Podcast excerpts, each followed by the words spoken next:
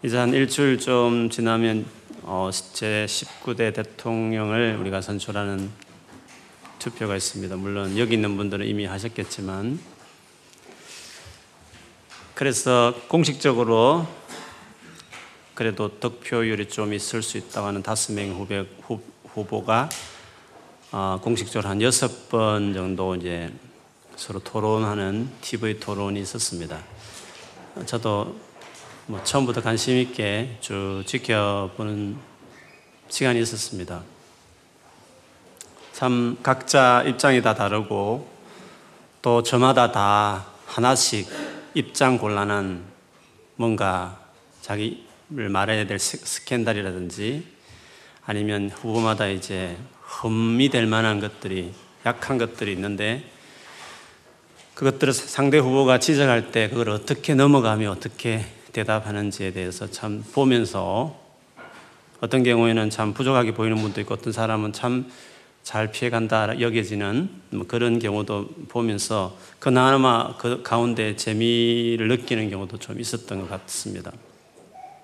그렇게 다른 견해와 생각이 있을 때 참 잘 못하면 창피스럽고 그 이 짧은 기간에 투표가 왔다 갔다 할 수 있는 표가 관련되어 있는 말이기 때문에 얼마나 그 말 한마디 한마디가 조심스럽고 그걸 놓고 얼마나 많은 사람들이 밑에서 준비시켜서 그 자리에 섰을까라는 생각이 듭니다.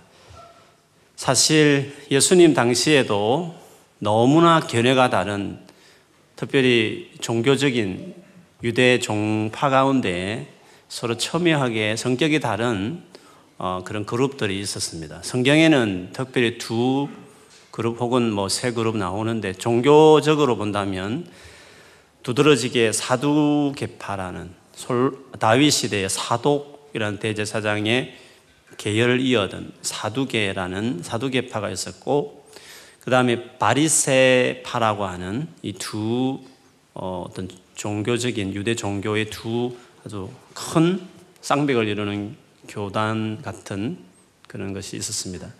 이 두 사람, 이 두 그룹의 차이들이 많이 있었죠.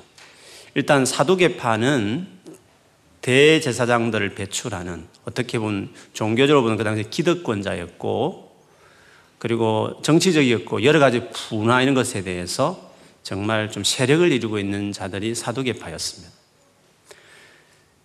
그 정치적으로 로마나 혹은 그 당시에 좀 권력 있는 사람하고 많이 가까이 지냈던 사람들이 사두개파였습니다. 반면에 바리세파는 바리세라는 이 말 자체가 특별히 다르다, 구별되었다 이런 뜻을 가지고 있기 때문에 이들은 어, 종, 특별한 레이 지파나 종교 지파가 아니라 일반 우리식으로 하면 일반 그 유대인들 가운데 일반 성도들 가운데 나름대로 신앙의 열심을 가지고 우리가 말씀대로 제대로 살아보자라고 하는 일반 대중의 어떤 무브먼트처럼 일어나서 그것이 세월이 흐르면서 하나의 어떤 집단을 이루게 되죠.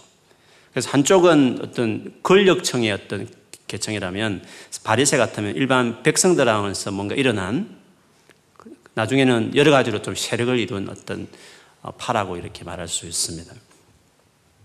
그런데 성경에 대한 이해에 있어서도 둘의 좀 차이가 있는 것은 사두개파는 일단 스피리추얼한 영적인 것에 대해서는 거의 믿지 않았습니다. 천사도 믿지 않았고 뭐 어, 영을 믿지도 않았고 부활도 믿지 않고 어떻게 보면 현세적이고 현실적인 것이 강조되어지는 그런 것이 사두개파라고 말할 수 있습니다. 그리고 성경 중에 구약에도 그 당시에 성경이 많이 있었지만 앞에 모세가 쓴 다섯 개 책만 하나님 말씀이라고 인정하고 그 외의 책을 믿지 않았습니다. 반면에 이제 바리세파는 어, 천사도 믿고 영적인 존재도 믿고 부활도 믿고 그리고 구약의 모세오기뿐만 아니라 뭐 선지서든지 시편 같은 많은 성경의 책들도 하나님 말씀으로 받아들이게 됐죠. 그래서 어떤 첨예한 어떤 성경에 대한 이해를 가지고 바리세파와 또 사도계파가 정말 대선의 후보들처럼 완전히 다른 견해를 가지고 논쟁을 벌이고 누가 더 합당한지에 대한 여러 가지 말들이 있었던 거죠.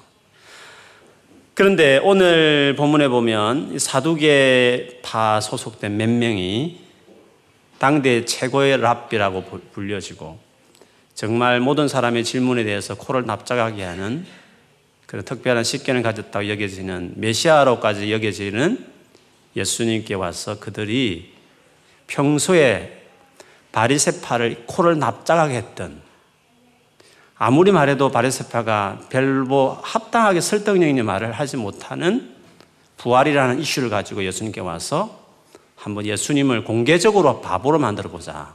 창피스럽게 해보자. 그런 의도를 가지고 예수님께 와서 이제 부활에 대한 이슈를 가지고 어, 말을 했습니다. 왜냐하면 예수님은 바리세파와 같은 어떤 입장에서 부활을 인정했기 때문에 그걸 알았기 때문에 그래서 예수님은 이제 그런 의도로 바보를 만들기 위해서 온 거죠.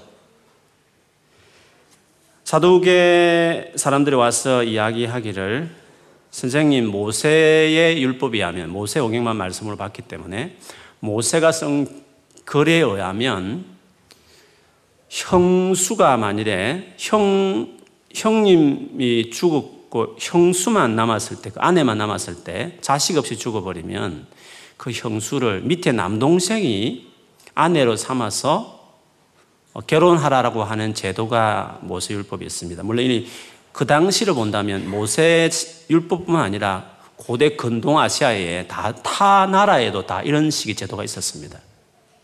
그 시대 상황에서 보면 여자가 권리가 없었기 때문에 남편이 죽어버리면 살 길이 막막했기 때문에 그 여성을 보호한다는 인권적인 의미도 있고 그 다음에 어떤 가문을 잇는다는 점에서 중요했기 때문에 그 첫 아들은 동생이 결혼했지만 첫 아들은 그 형님 대를 잇도록 이렇게 해주는 어쩌면 그 당시로 본다면 중요한 부분이었으니까 그런 식 입장에서 그 제도를 하나님 또 그 이스라엘 안에 허용을 하셨죠.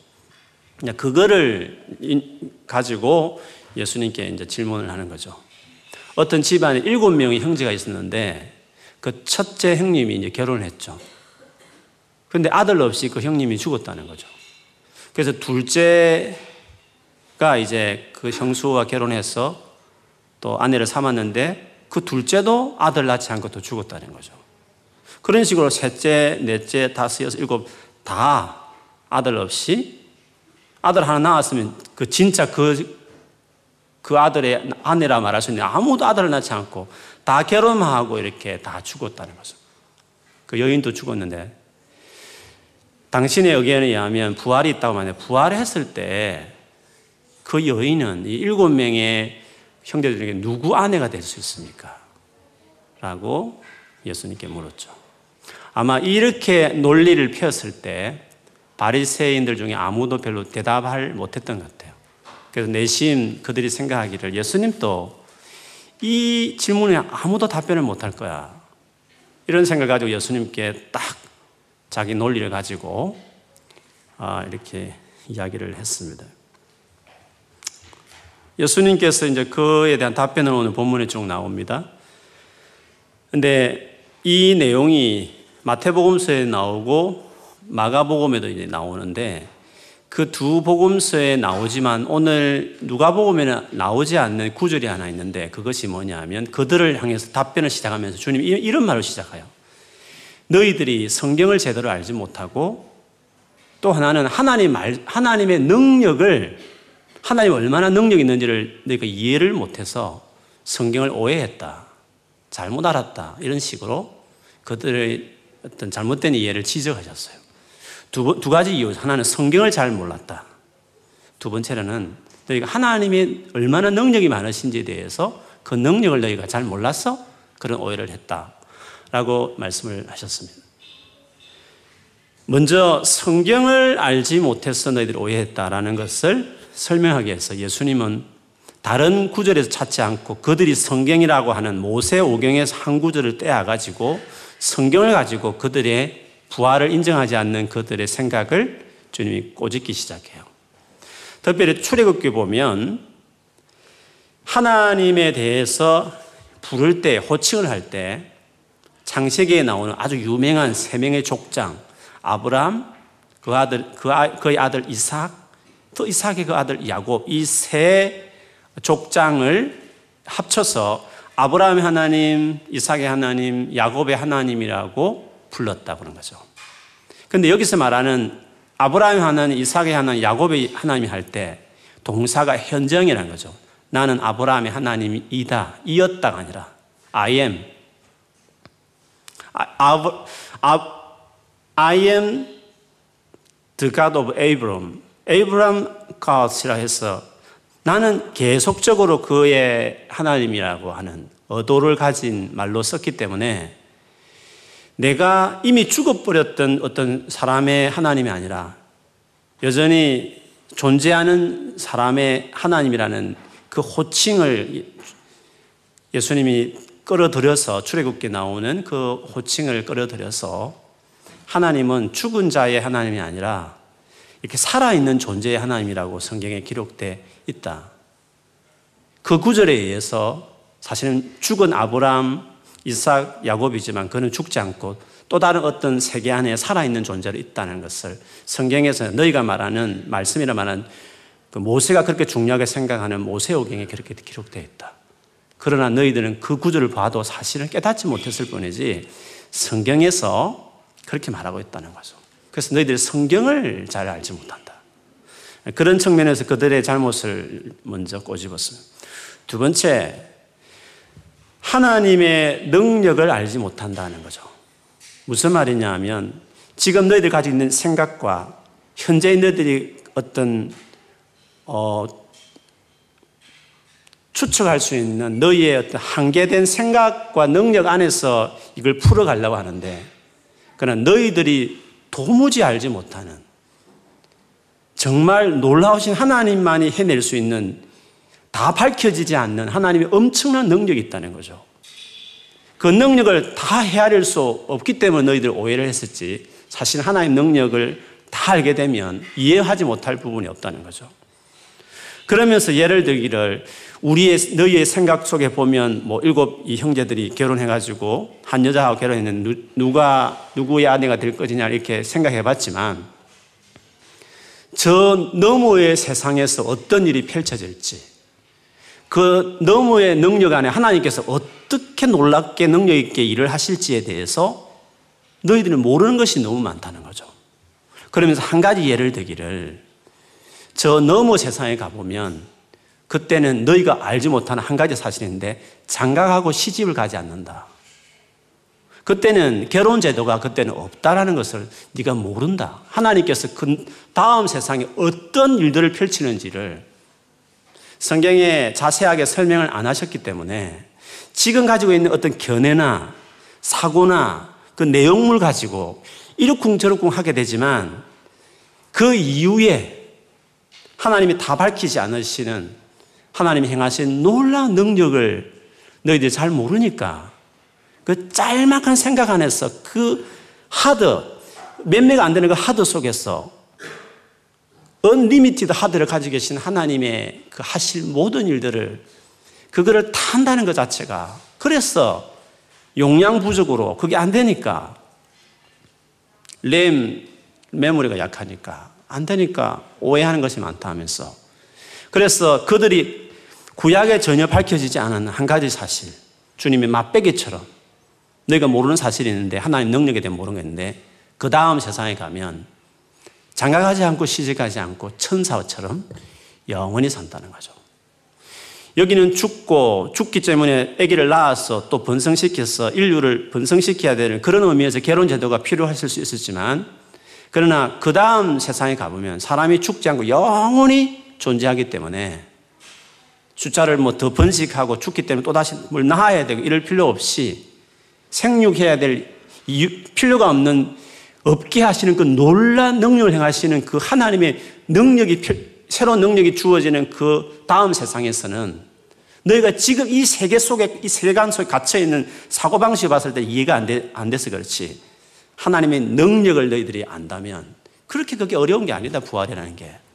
하시면서 그 하나님이 능력으로 다음 세대를 어떻게 바꾸어 하시고 하시는지에 대한 부분으로 설명하시면서 능력을 하나님 능력을 몰라서 잘못 오해하고 있는 잘못되게 생각하고 있는 부분에 대해서 주님이 말씀을 하셨습니다.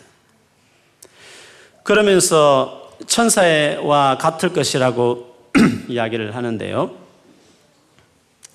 천사에 대해서 성경에 뭐 많이 나와 있지 않지만 천사와 우리와의 같은 점에 있어서는 영원히 존재한다. 그런 점에서 오늘 예수께서 동일하다. 천사와 같을 것이라고 말했지만 그러나 좀 더 종합해 보면 천사와 다른 것들이 많이 있죠. 먼저는 천사는 영적인 존재지만 우리는 나중에 완전한 어떤 종말에 들어가면 우리는 영과 함께 지금의 몸하고는 좀 다르지만 신령한 몸으로 몸과 영이 같이 있는 존재라는 점에서 천사와는 좀 다르죠. 그리고 천사는 처음부터 하나님을 섬길 피조물로 지었고 더 나아가서는 하나님의 자녀된 우리들을 서브하기 위해서 천사를 처음부터 그런 존재로 지었기 때문에 존재 방식이 달라요. 우리는 하나님의 아들과 딸로 생각하고 지었지만 천사는 하나님과 아들과 딸로 지은 게 아니라 그 목적으로 삼기에 지은 것이 아니라 우리를 섬기기 위한 피조물로 지었을 뿐이라는 거죠. 그렇기 때문에 자식이기 때문에 죄를 지어도 용서하고 희생하는 일이 있지만 천사는 자식이 아니기 때문에 피조물에 지나지 않기 때문에 우리와 다루는 방식이 완전히 다른 거거든요. 그 고린도전서 6장에 가보면 6장에 보면 마지막 종말 때 있을 일에 대해서 바울이 이런 말을 해요. 물론 이 부분은 뭐 이걸 이야기하려고 한 건 아닌데 교회 안에 성도들끼리 재판이 붙어 가지고 그 재판을 세상 법정까지 가 가지고 막 시비를 가리는 그 문제가 있었어요. 그래서 바울이 그 부분을 지적하면서 왜 우리가 어떤 존재인데 믿는 우리들이 하나님의 자녀된 사람으로서 특별하고 위대한 존재인데 어떻게 믿지 않은 세상의 법정에 가서 하나님의 특별한 사랑을 입은 놀라운 존재인 우리들이 우리 이 명예와 우리 아이덴티티를 잘 모르고 어떻게 세상 법정에 가서 서로 이렇게 싸우느냐 하면서 우리의 위대함에 대해서 예수를 믿는 사람이 하나님의 자녀라는 이 위치에 대해서 위대함에 대해서 설명하기를 6장의 2절에 보면 이런 말을 해요. 성도가 즉 믿는 우리들이 세상을 판단할 것을 너희가 알지 못하느냐. 판단한다는 것은 우리만 심판한다는 거거든요. 여러분 우리들이 예수 믿는 우리들이 얼마나 놀라운지 하나님 어느 정도 우리를 놀랍게 능력으로 만드실지를 하면 마지막 날에 세상을 예수님 오셔 심판하시잖아요. 심판할 때 말씀에 의하면 믿는 우리들과 같이 세상을 심판하겠다. 우리를 심판자로 세우겠다. 그렇게 이야기를 하는 거죠. 세상을 심판할 것은 너희가 알지 못하네. 세상 또 너희에게 판단을, 즉 심판을 받겠거든. 지극히 작은 일 심판하는 것도 감당하지 못하겠느냐. 그렇게 세상 전체를 심판할 통치할 수 있는 예수님과 함께 왕노를 할 수 있는 우리들인데 이게 조그만 너희 사이 너희 사이에 있는 이 조그만 문제 이슈 가지고 그것도 하나 해결 못 해가지고 그릇이 큰 사람들이 그 조그만 이슈를 하나 해결하지 못해서 세상 법정에 가느냐. 너희들이 어떤 위대한 존재인데 몇 조, 몇 억을 다룰 사람이 그 100원짜리 가지고 그렇게 싸우느냐. 그냥 손해봐, 차라리 그냥 그런 거 가지고는.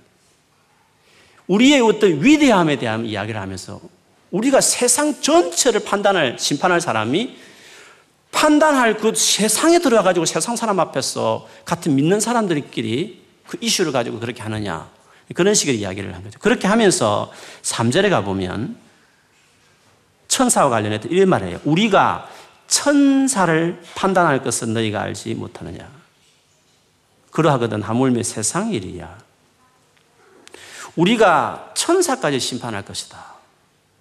그렇게 이야기했어요. 그래서 천사 우리가 완전히 격이, 격이 다르고 존재 방식 처음부터 우리를 대하는 하나님 지었을 때부터 비중 자체가 완전히 다르다는 것을 그렇게 이야기를 하죠.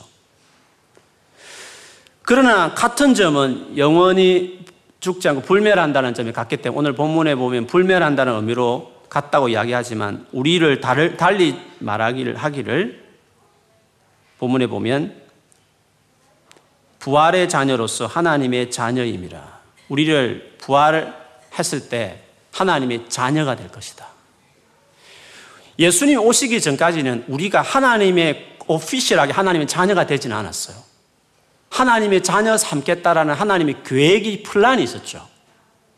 그리고 예수님 오신 이후로 예수님 영접한 이후에는 하나님의 자녀로서 official하게 들어왔으나 실질적으로 그것이 완전하게 settle되지 않았어요. settle될 확실한 것을 보여주기 위해서 성령이란 deposit을 우리에게 주신 건 맞아요. 성령을 받았기 때문에 하나님 확실한 자녀가 될 것이 보증된 것은 맞지만 그것이 완벽하게 finish 된 건 아니죠. 그, 그, 사, 그 하나님 자녀로 완전히 확실하게 우리 컨디션까지 하나님의 자녀의 상태로 완전히 들어간 건 아니었다는 거죠.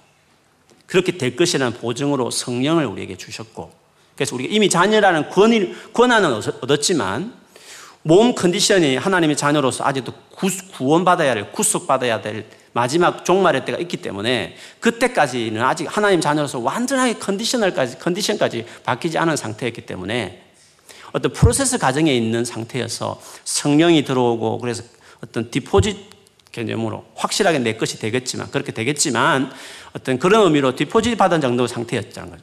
그러나 예수님 재림하셔서 우리가 부활하게 될 때는 완전하게 하나님의 자녀가 되는 거죠. 그래서 아담, 아담 시대하고 우리와 다른, 아담은 하나님이 만드신 피조물이었고 하나님 형상대로 지어졌고 하나님의 자녀가 될 것이라는 하나님의 계획하에 있었지만 실제로 하나님의 자녀가 된 건 아니었어요. 하나님의 자녀로 확실히 된 시작은 예수님이 오셔서 믿었을 때 하나님의 자녀가 되었고 예수님이 재림할 때 정말 우리 하나님 자녀가 딱 되는 거죠. 그런 점에서 우리는 부활했을 때 부활했을 때 하나님의 참 자녀로 하나님의 자녀로 완전히 된다는 점에서 천사와도 다르지만 자녀되는 프로세스도 과거, 현재, 미래도 어느 차이점도 다 있는 거죠. 이런 하나님의 어떤 역사하심, 하나님의 어떤 능력에 대해서 하나님 이 계획하심에 대해서 사도계파가 다 알 수 있는 건 아니죠. 이런 하나님의 놀라운 당신의 플란과 지혜와 능력을 알지 못했기 때문에 알지 못하는 그 짧은 생각 속에서 그 짧은 생각 속 나오는 자기 논리로 하나님이 선포된 이미 알려진 계시들에 대해서 이렇게 이제 받아들이지 못하는 사도계파 같은 이런 생각들을 했다는 것을 이야기하고 있습니다. 그래서 우리가 하나님을 알아가고 하나님의 주신 그 진리를 알아가는 데 있어서 중요한 태도가 있는데요. 그거는 오늘 예수님이 말씀하신 다른 복음서에 말씀하신 것처럼 하나님의 똑같은 말씀에 뭐 답변할 수 있는 말씀이 있음에도 우리가 하나님 말씀을 잘 알지 못하기 때문에 오해하는 것도 많고요. 그리고 사실은 성경이라는 것이 하나님이 계시가 다 기록된 건 아니잖아요. 구원과 관련된 계시로는 완전하지만 하나님이 가지고 있는 모든 인포메이션을 다 담고 있는 책은 아닌 거죠. 사실은 드러내지 않는 부분도 많이 있는 거죠. 그러나 이 땅에서 구원을 받고 구원받은 백성으로 살아가기에는 충분한 계시를 주셨지만 그러나 하나님이 가지고 있는 모든 정보의 전부는 아닌 거죠. 아직도 말씀하지 않는 하나님이 그 능력으로 행사할 마지막에 앞으로 행할 많은 일들에 대해서 하나님이 다 담지 않는 그래서 우리가 다 알지 못하는 많은 내용들이 사실은 있을 것이라는 것. 그런 점에서 때로는 하나님께서 우리에게 뭔가를 선포하셨지만 이렇다라고 진리를 선포하셨지만 그러나 그것에 대한 자세한 디테일한 정보를 주지 않으셨기 때문에 우리 안에 이해도 되지 않고 어떨 때는 안 받아들일 수도 있을 경우도 있겠지만 그런 경우에도 불구하고 우리는 우리가 성경을 다 알지 못하는 것도 있고 아니 성경을 다 알지만 성경 외에 하나님이 능력을 앞으로 행할 미래에 앞으로 행할 많은 일들이 있기 때문에 우리가 모르는 것도 많이 있을 수 있다는 거죠. 그런 점에서 하나님이 충분하게 설명하지 않으신 채로 그냥 툭 선포하듯이 던진 말씀이 있을 때 그것이 다 이해되지 않는다 할지라도 그거를 겸손하게 받아들이는 태도가 우리에게는 중요한 거죠. 그런 부분에서 너희가 성경을 잘 모르고 아니 성경을 다 알아도 그러나 성경 외에 하나님 행하실 능력 행하실 많은 일들이 있는데 그것을 모르기 때문에 오해하지 말라고 겸손하게 받아들이고 믿어야 될 것을 이야기했습니다. 그래서 하나님을 알아가고 하나님의 진리를 그거를 붙들고 살아감에 있어서 중요한 것이 겸손함이에요. 여러분, 하나님에 대한 지식과 진리라는 건 미신하고 다른 거는 맞아요. 논리적이고 합당하고 설명 가능한 것들이에요. 그러나 그걸 넘어서는 영역이 너무 많이 있어요. 어떤 것이냐면 하나님 알아가는 진리에 있어서는 겸손함이 필요해요. 겸손하지 않는 자들에게는 하나님이 그 진리를 말씀하실 수가 없어요. 예를 들면 마태복음 11장 한번 볼게요. 마태복음 11장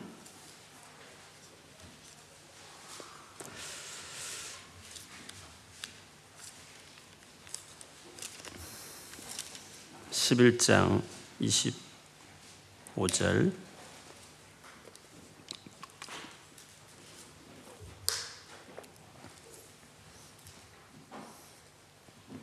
25절에서 27절까지 일단 읽을게요. 같이 읽을까요? 그때 예수께서 대답하여 이르시되 천지의 주제이신 아버지여 이것을 지혜롭고 슬기 있는 자들에게는 숨기시고 어린 아이들에게는 나타내심을 감사하나이다. 옳소이다. 이렇게 된 것이 아버지의 뜻이니이다. 내 아버지께서 모든 것을 내게 주셨으니 아버지 외에는 아들을 아는 자가 없고 아들과 또 아들의 소원대로 계시를 받은 자 외에는 아버지를 아는 자가 없느니라.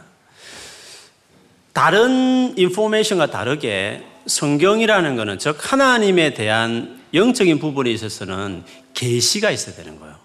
계시가 있다 해서 뭐 덮어놓고 우리 다 모르는 거야. 그냥 일방적으로 하늘만 쳐다보고 하나님께서 뭐 열어주시 이렇게 말하는 이성과 논리를 다 무시하자는 의미를 말하는 건 아니에요. 충분하게 그럴 것 같으면 처음부터 성경을 안 줘야 되죠 하나님께서 아예 기도하면서 그냥 음성만 들어라 이렇게 했겠죠. 그러나 하나님께서 성경이라는 텍스트를 주셨고 문자를 주셨고 그것도 수많은 문학 장르를 다 살려내시면서 아주 풍부하게 하나님께서 우리에게 지식을 전달하듯이 성경을 주셨기 때문에 성경을 그래서 성경을 알아라고 그랬죠. 성경을 모르기 때문에 오해한다 했기 때문에 성경을 아는 것이 필요한 거예요. 그러나 하나님이라는 존재를 알아가 그분이 우리에게 말씀하는 진리를 알아가는 데 있어서는 지식 차원의 그 이상의 영역도 있는 것이에요. 그런 점에서 그는 계시라고 말을 하는 거예요. 그렇기 때문에 하나님에 대한 지식을 알아가는 것은 지적인 문제의 차원이 아니라 하나님에 대한 attitude와 관련되어 있어요. 즉, 지혜롭고 슬기로운, 교만하고 어떻게 보면 하나님 앞에 정말 겸손하게, 간절하게 주님을 그 절대자에 걸맞는 태도로 조합이 응하지 않으면 하나님의 그 계시를 우리에게 말씀하지 않는 거예요. 그래서 슬기롭다, 지혜롭다 자들은 감춰버리는 거예요. 성경에 보면 하나님을 제대로 만나는 사람 쓰고 교만한 사람들 만난 적이 없어요. 복음서에 예수님 만나 주셨던 사람들 다 보세요. 교만하고 우쭐거리는 사람을 하나님 만나 제대로 진리를 알게 한 경우가 없어요. 불쌍히 여겨달라고 다윗의 자손이는 그렇게 울부짖는 사람, 사교같이 돈이 많아도 만나고 싶어서 그 체면에 불구하고 그 돌무화과나무 올라가듯이 이런 사람들을 주님 만나줘서 진리를 깨닫게 하시지. 니고데모 같이 겸손하게 밤에 찾아와서 젊은 30대에게 한 5, 60대 되는 노인네 같은 최고 high class 그 당시에 유대 최고 높은 니고데모 같은 사람 왔을 때 겸손하게 배우고 살 때 깨달아지는 거거든요.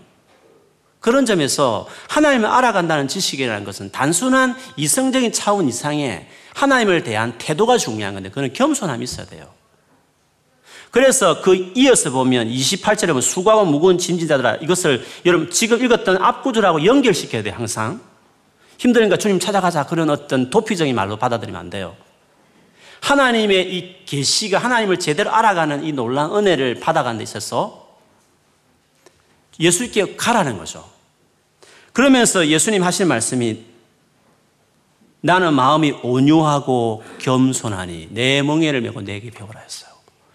겸손이라는 말을 왜 넣는지를 생각해 보세요. 앞에 어린아이 같은 사람만이 계시를 받는다고 말하면서 예수님 스스로가 겸손한 온유하다 였기 때문에 그런 내가 주는 이 멍에를 메고 내게 배우라.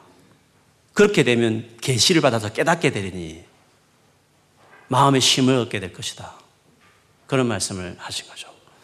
그래서 하나님을 알아가는 부분에 있어서 태도를 바꾸지 않으면 수없이 성경을 봐도 그게 깨달아지지 않는 거예요. 그래서 여전히 성경도 모르고 하나님 능력을 모르기 때문에 오해하는 일만 계속 우리에게 있는 것이에요. 특별히 이런 부분을 대해서 성경에 봉해졌니, 감춰졌니, 뭐 신천을 가지고 이상하게 쓰고 있지만 하나님의 진리가 봉해지고 가려지는 경우들이 있을 수 있다는 것을 우리에게 이야기를 해요. 고린도전서를 한번 다시 보면요. 고린도전서 한번 보겠습니다. 고린도전서 1장을 한번 먼저 보면 1장 18절에 보면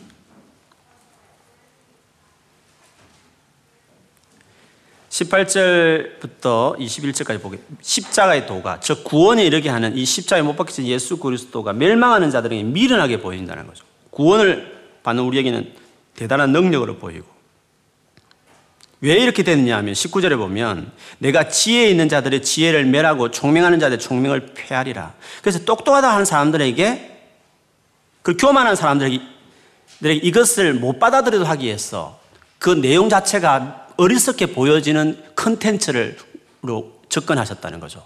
겸손한 사람만 이것이 능력을 보이지 교만한 사람들 이것이 미련하게 보이도록 컨텐츠를 아예 그렇게 만들어 버렸다는 거예요. 하나님께서. 왜 좀 지혜로우신 하나님께 지혜롭게 이렇게 사람을 감탄할 만큼 놀라운 지식으로 입을 쩍 버릴 정도로 그 엄청 학자들의 그 현란한 그, 그 지식 앞에 기가 죽듯이 그렇게 해서 굴복시켜서 하나님이라는 존재를 받아들이도록 접근하지 않고 지혜로운 사람 보기에 어리석다. 미련석, 미련하게 보여다, 저 내용 자체가. 그래서 겸손하지 않으면 아예 이것이 잘 안 받아들여지게 만들어버렸다는 거죠. 그래서 구원이라는 것 자체가 겸손한 마음으로 하나님을 하나님답게 대하는 태도 없이 접근해버리면 그게 안 보이는 거예요. 들어도 그게 바보같이 어리석게 보여지는 내용같이 자기가 여겨지게 돼. 하나님의 계획이라고 말했어. 마태복음에서 이거 하나님의 뜻이다. 않은, 자, 겸손하지 않은 자들에게는 아예 구원의 진리를 깨닫지 못하도록 하는 것이 하나님의 뜻이라고 말했어. 그러면서 20절에 지혜자가 어디 있느냐, 선비가 어디 있느냐, 세상의 변론가가 어디 있느냐. 하나님께서는 이 세상에 그 말도 안 되는 성경도 모르고 그 어줍잖은 생각으로 엄청 하나님의 능력을 알지 못하는 그들을 그 지식을 다 바보로 껍데기처럼 만들어 버리기 위해서 하나님 놀라운 방식으로 컨텐츠가 어떤 사람 보기에 미련하게 보이는 그 방식인데 겸손하게 엎드려서 보면 그게 놀라운 건데 겸손하지 않고 교만할 때는 그게 전혀 안 보이게 하나님 놀라운 지혜로 컨텐츠를 만들 때에도 그렇게 하셨다. 말하고 있습니다. 그래서 21절에 보면 하나님의 지혜에 있어서는 세상 자기 지혜로 하나님을 아무리 깨어나도 별짓을 다해도 하나님에 대한 지식을 얻을 수 없게 하시고 오직 하나님은 전도에 미련한 것으로. 미련한 걸 바보같이 보이지만 이런 식으로 겸손한 사람은 그 전도를 받고 들어오지만 교만한 사람들은 아예 그걸 못 받아 콧방귀 끼게 만들게 함으로. 교만한 자들은 전혀 받아들이지 못하도록. 하나님의 지식과 지혜는 이성의 문제가 아니라 논리 문제가 아니라 헬라나 말의 문제가 아니라 마음의 문제라는 거죠. 어린아이 같은 자들에게는 계시하시지만 슬기롭다 지혜롭다는 자들에게 감추는 것이 아버지 뜻입니다. 그렇게 이야기했습니다. 처음에 예수를 믿을 때도 그래요. 뿐만 아니라 예수를 믿은 이후에도 하나님 알아가는 사실에도 마찬가지예요. 고린도전서를 2장에 가보시면 2장 6절에 가보시면 6절에 보면 보세요. 우리가 온전한 자들 중에서는 지혜를 말하지만 온전한 자, 좀 성숙했다 하는 사람들에게 하나님의 지혜를 말하는데 이 지혜는 세상의 지혜가 아니고 이 세상에서 없어질 통치자들의 최고 뭐 하이클래스 통치자의 지혜도 아니라는 거죠. 오직 은밀한 가운데 있는 하나님의 지혜를 말하는 것인데 감추어져 있는 것이라는 거죠. 하나님이 우리의 영광을 위하여 만세 전부터 미리 정하신 계획하신 일인데 감춰져 있다는 거죠. 8절에 이 지혜는 이 세대의 통치자들이 한 사람도 알지 못하였나니 만일 알았더라면 영광의 줄을 그렇게 십자에 못 박아 죽이지는 않았을 거라는 거죠. 9절 읽어볼까요? 9절 시작 기록된 바 하나님이 자기를 사랑하는 자들을 위하여 예비하신 모든 것은 눈으로 보지 못하고 귀로 듣지도 못하고 마음 사람의 마음으로 생각하지도 못하였다 함과 같으니 하나님이 준비한 자기를 사랑하는 하나님의 사랑하는 자들 위해 준비한 모든 그 눈으로, 귀로, 이 마음, 생각으로, 이성으로 깨달을 수 없게 그렇게 하나님이 다 해놨다는 거죠. 지식으로 접근해서 하나님을 만날 수 없다는 거예요. 겸손해야 알아가는 거예요. 겸손해야. 그래서 10절에 보면 성령으로, 하나님이 성령으로 우리에게 이것을 보이셨으므로 성령은 모든 것, 하나님 모든 것을 다 통달하신다. 라고 이야기하면서 13절에 보면 13절 같이 읽겠습니다. 시작. 우리가 이것을 말하거니와 사람의 지혜가 가르친 말로 아니하고 오직 성령께서 가르치신 것으로 하니 영적인 일은 영적인 것으로 분별하느니라. 그 시편에 보면 수편에도 시 중에서도 장르들이 많아요. 뭐 재앙시, 뭐 애가시, 뭐그 중에 하나가 이제 율법시라 해서 어떤 잠언 느낌이 나는 시들이 있어요. 뭐 시편 1편이라든지. 그리고 특별히 그 느낌이 많이 나는 책이 이제 시편 119편이거든요. 시편 중에 제일 긴장, 긴, 긴 시편 있잖아요. 그거는 하나님의 말씀을 사모하는 어떤 시인이 쓴 책이에요. 그래서 그 시편 119편 읽어보면 얼마나 하나님의 말씀을 사랑하는 사람인지를 봐요. 심지어 거기 보면 하나님의 말씀을 너무 사랑해서 새벽에 눈을 떴다 그랬어요. 새벽에. 시력이 상실될 정도로 성경을 봤다 그랬어요. 이 정도면 그 사람은 성경을 달달달 외우는 사람이에요.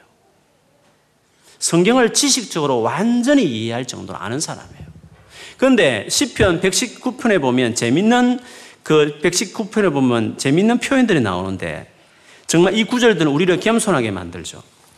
거기 119편에 제가 읽어드리면 어 130절에 보면 이런 말이 나와요. 130절, 131절에 보면 주의 말씀을 열면 빛이 비치어 우둔한 사람을 깨닫게 하나이다. 내가 주의 말 계명들을 사모함으로 내가 입을 열어 헐떡였나이다. 135번에 보면 주의 얼굴을 주의 종에게 비추시고 주의 윤례를 윤례로 나를 가르치소서. 여기 보면 주의 말씀을 열어 주세요. 열어서 빛이 비추게 하심으로 우둔한 자로 깨닫게 해달라고 기도했어요. 무슨 말이냐면 성경을 그렇게 보고 외우고 하는 사람이지만 말씀이 열려야 된다는 것을 고백해요. 그래서 말씀이 깨닫게 되기 위해서 기도한다는 게 중요해요. 하나님의 지식이라는 것은 진리라는 것은 은혜가 필요한 일이고 특별히 조금 전에 것던 뭐 종합 다 해보면 성령께서 도와줄 일이고 계시돼야 될 일이기 때문에 들어도 하나님께서 열어주지 않으면 바보같이 보이는 거예요. 말도 안 된다고 여겨지는 말들인 거예요. 그런데 성령께서 열어주시면 그게 놀랍다는 거죠. 하나님이 놀라운 지혜와 능력이라고 말한다는 것이에요. 그래서 그걸 아는 사람들은 이 성경을 이렇게 달달 외우는 사람이지만 이런 태도를 보여요. 여러분 그래 겸손하지 않으면 성경 영원히 갇혀 있는 거예요. 아무리 성경을 달달 외워도 성경은 갇혀지고 봉화진 책이에요. 겸손해야 어린아이 같이 어린아이들에게 드러내시고 슬기로고 지론자는 감춘다는 것이 하나님의 정해진 뜻이라 했어요. 구, 처음 구원받는 것부터 그렇게 하셔요. 구원받은 이후에 얼마나 그 하나님의 진리를 보고를 알아가느냐 하는 것은 그 성경이라는 것은 마음으로 태도로 접근해야 될 책이지 지식적으로 접근하는 것만은 책이 아니에요. 물론 지식적인 것도 필요해요. 그거를 제가 무시, 미신처럼 믿으라고 말은 하지 않아요. 그러나 하나님이란 자체의 영역이 우리의 능력을 넘어서는 영역이기 때문에 그분께서 우리에게 주신 진리나 우리를 향하신 계획이나 앞으로 행하실 모든 하나님의 플랜을 접근함에 있어서는 하나님에 대한 맛, 그렇게 어마어마한 하나님 앞에서 건방지게 팔짱 끼면서 이렇게 축축축 이렇게 넘기면서 이렇게 볼 수 없다는 말이죠. 하나님의 말씀이라는 거나. 하나님이 어떤 분인지를 기본적으로 이해한다면 그분 앞에, 대통령 앞에 가도 우리가 어떻게 태도가 다른 거잖아요. 하나님이 어떤 분인데 그 하나님의 말씀을 접근하는 태도가 어떻게 해야 되는데 그건 당연한 것이거든요. 단순한 내용이 아니라 하나님 앞에 태도가 중요한 것이에요. 여러분 오늘 제가 본문 마지막 한 부분은 안 읽었는데 오늘 누가복음 20장의 5분, 5분요. 예수님이 그 사두개 너희들이 성경도 모르고 하나님이 어떤 일을 행할 수 있는 얼마나 어마어마한 능력이 있는데 그 얄팍한 생각으로 그 어중짠한 논리로 내한테 지게 말하느냐. 그렇게 말하시면서 그들을 지적한 다음에 예수님이 한 가지 완전히 이제 정리한, 논쟁을 정리하듯이 하시는 말씀이 나와요. 그들이 그 당시 그리스도를 되게 그리워했거든요. 예수님, 하나님 보내실 메시아를 되게 사모했잖아요. 그래서 그리스도에 대한 많은 말들이 있었는데 대표적인 것이 그리스도는 하나님 보내신 그리스도는 구원자는 다윗의 자손이다. 다윗의 자손이라고 다 알려져 있었어요. 성경에도 그런 말 많이 있고. 그런데 예수님께서 그 한마디 가지고 얼마나 그 한마디 그 하나만 알고 있지 그리스도에 대해서 얼마나 많은 지혜가 있는데 모른다고 하면서 딱 지적한 것이었어요. 예, 그리스도가 다윗의 후손이라 이 말이잖아요. 그럼 다윗 밑에 쭉 뒤에 그리스도가 나타난다고 말하는데 그런데 그 다윗이 다윗이 기도하다가 영적인 세계에 쑥 들어갔는데 영적인 세계에 쑥 들어가 보니까 성부가 보이고 성자가 보였다는 거예요. 그러면서 그가 그것을 보고 시를 적었다는 거죠. 그 시 내용이 이랬어요. 오늘 20장 42절에 보면 시편에 다윗이 친히 말하였으되 주께서 내 주께 이르시되 주가 두 번 나오잖아요. 주께서 내 주께 말했다는 거죠. 앞에 주는 성부요.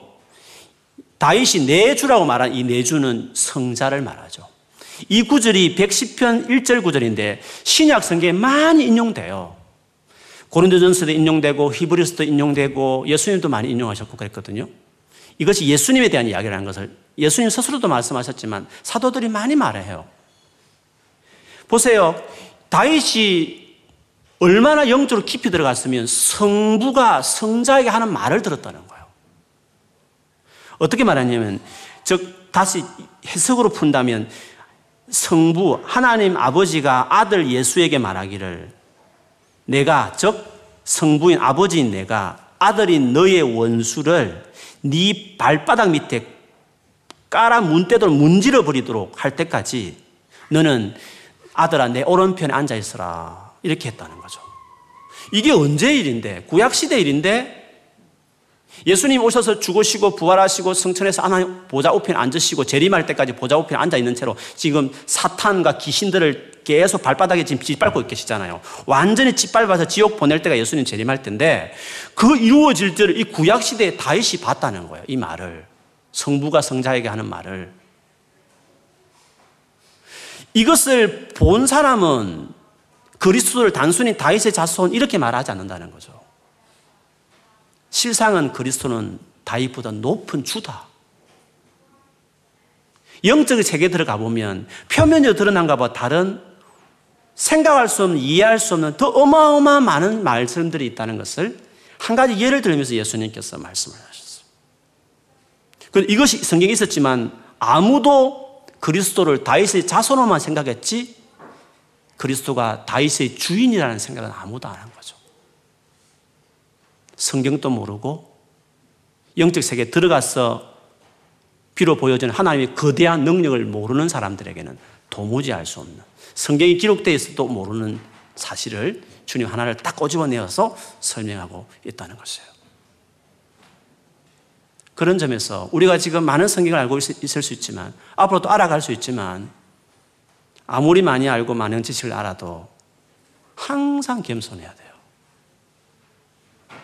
성경을 모르고 그리고 성경을 다 해박하게 다 외우고 알아 앉아 있었어도 그러나 성경 외에 종말에 하나님께서 앞으로 종말에 대한 이야기도 성경에 자세히 기록되어 있지 않아요. 몇, 몇, 몇 개만 됐지 많은 퀘스천을 달 만한 말들이 많아요. 자세하게 다 익스플레인 하지 않으셨어요, 주께서. 그 말은 하나님이 말하고자 하는 많은 말들이 있으신 거예요.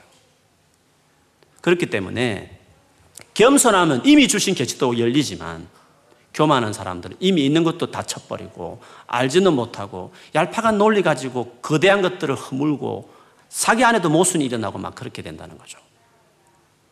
그래서 주님은 나를 믿는 것부터 겸손으로 들어와야만 믿을 수 있고 계시가 예수님이 누군지 보여줄 뿐만 아니라 믿은 이후에도 마찬가지로 하나님 앞에 겸손하게 은혜같이 하는 자들에게 주님께서 더 은혜를 주신다는 거. 제가 설교할 때마다 지식적으로 접근할 것 같다면 그래 어렵지 않아. 몇 개 주석 보고 설교지 보면 교훈 다 찾을 수 있어요. 현대적인 접근할 수 있는 교훈들 다 낼 수 있어요. 그런 거는 어렵지 않아요. 설교집이 얼마나 홍수처럼 쏟아지는데요. 이 본문과 관련된 설교집 몇 개 보면 짜마, 짜마치게 해가지고 다 할 수 있는 거예요. 설교라는 것은.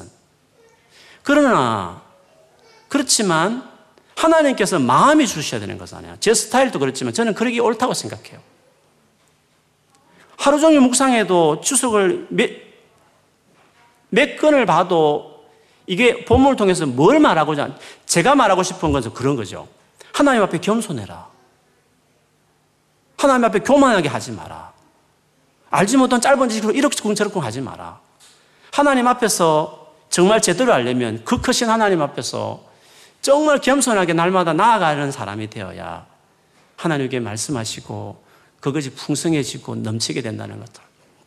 그것이 하나님이 제게 주시는 마음이고 그것이 오늘 여러분에게 주시는 하나님 마음이세요. 그것이 우리에게 너무너무 중요해요. 하나님 알아가는 데 있어서. 진리를 알아가는 데 있어서. 그게 너무 중요해요.